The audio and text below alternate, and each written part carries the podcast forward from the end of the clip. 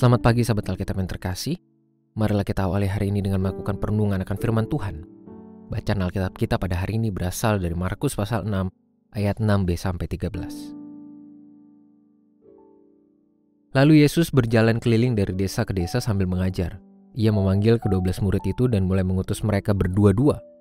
Ia memberi mereka kuasa atas roh-roh jahat dan berpesan kepada mereka supaya jangan membawa apa-apa dalam perjalanan mereka kecuali tongkat saja Roti pun jangan, kantong perbekalan pun jangan, uang dalam ikat pinggang pun jangan, boleh memakai alas kaki tetapi jangan memakai dua baju, katanya kepada mereka.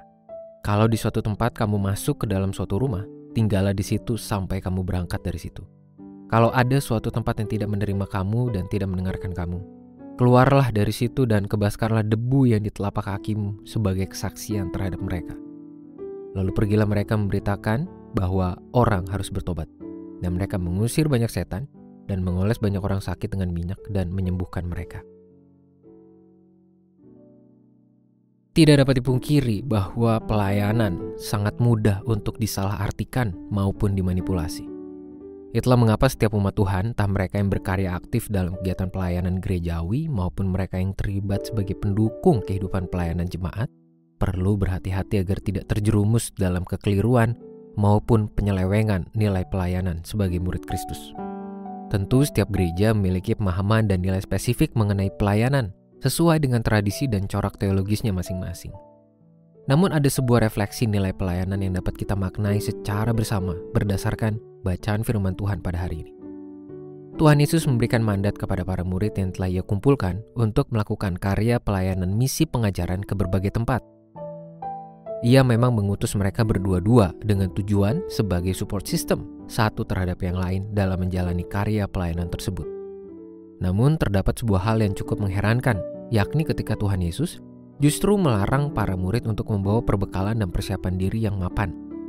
Hal ini tentu menimbulkan banyak pertanyaan reflektif yang sangat potensial untuk dielaborasi, direnungkan, dan dikembangkan sebagai modal bagi gereja untuk mengembangkan kehidupan pelayanannya. Salah satunya adalah nilai bahwa hidup melayani berarti siap untuk menanggung resiko dan tidak dimaksudkan untuk mengejar kenikmatan, kenyamanan, apalagi keuntungan pribadi.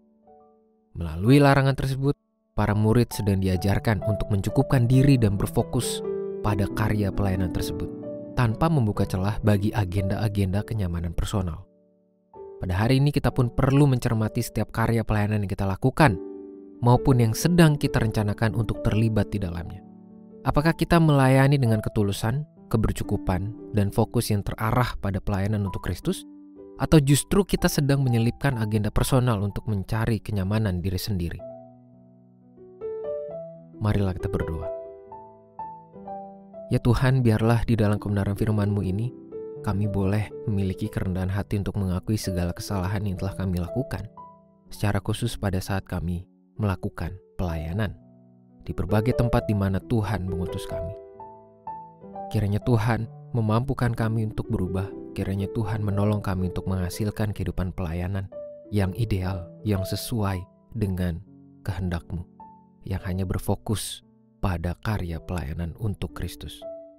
Hanya di dalam nama Tuhan kami Yesus Kristus kami berdoa dan menyerahkan kehidupan kami. Amin.